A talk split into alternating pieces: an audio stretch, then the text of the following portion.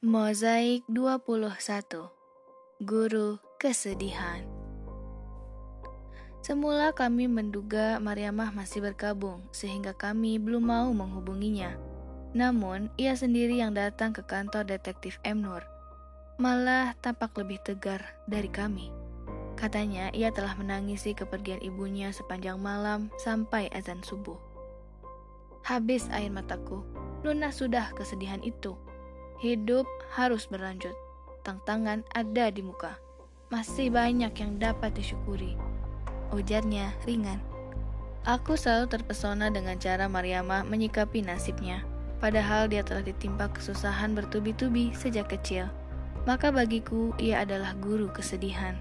Lalu ia mengatakan bahwa ia siap menerima pelajaran catur dari Grandmaster Ninochka Stranovski. Beri aku pelajaran yang paling sulit sekalipun, boy. Aku akan belajar. Aku terharu sekaligus malu, sering kali kuratapi apa yang telah terjadi dan berlarut-larut menyesalinya. Kadang aku menyiksa diri sendiri dengan memikirkan berbagai kemungkinan yang seharusnya telah atau tidak kulakukan, sehingga berakibat pada suatu keadaan yang buruk. Aku terharu sekaligus malu, sering kali kuratapi apa yang telah terjadi dan berlarut-larut menyesalinya. Kadang aku menyiksa diri sendiri dengan memikirkan berbagai kemungkinan yang seharusnya telah atau tidak kulakukan, sehingga berakibat pada satu keadaan yang buruk. Padahal, semua kemungkinan itu telah hangus dibakar waktu, tak mungkin terulang lagi. Mariamah adalah pribadi istimewa yang tak punya tabiat mengasihani diri. Ia tak pernah mengiba-iba. Kupandangi guru kesedihan itu. Hari ini, aku belajar satu hal penting darinya – bahwa jika tidak bersedih atas sebuah kehilangan menimbulkan perasaan bersalah. Hal itu merupakan kesalahan baru, sebab kesedihan harusnya menjadi bagian dari kebenaran. Pertemuan dengan Mariamah hari ini meletupkan semangatku. Aku telah melihatnya belajar bahasa Inggris dengan susah payah, tanpa merasa ragu akan usia dan segala keterbatasan. Dan dia berhasil.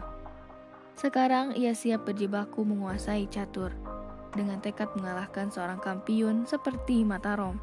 Ia tak dapat disurutkan oleh Bingbang, tak dapat dinisbikan oleh Gamang. Darinya, aku mengambil filosofi bahwa belajar adalah sikap berani menantang segala ketidakmungkinan. Bahwa ilmu yang tak dikuasai akan menjelma di dalam diri manusia menjadi sebuah ketakutan. Belajar dengan keras hanya bisa dilakukan oleh seseorang yang bukan penakut.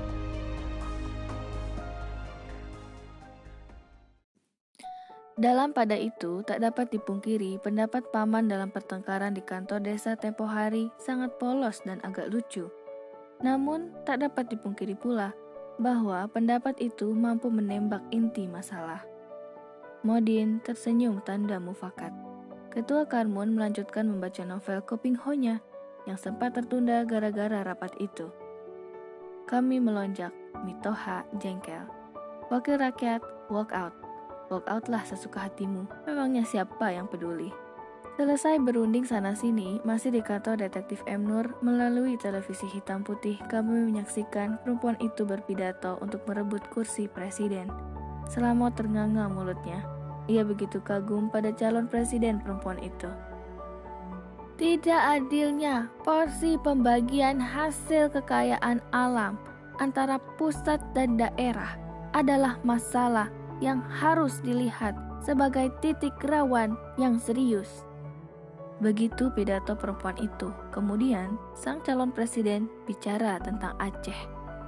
Wajahnya sembab, suaranya terbata-bata. Oleh karenanya, lewat mimbar ini, saya serukan. Hentikan segala bentuk kekerasan. Beri mereka keadilan. Beri mereka kelayakan untuk hidup di alam Indonesia merdeka. Beri mereka rasa hormat dan kembalikan hak asasi mereka sebagai manusia. Seperti calon presiden itu, mata selamot merah, semerah saga, lalu berkaca-kaca. Bersabarlah, takkan saya biarkan setetes darah rakyat menyentuh tanah rencong yang demikian besar jasanya dalam menjadikan Indonesia merdeka.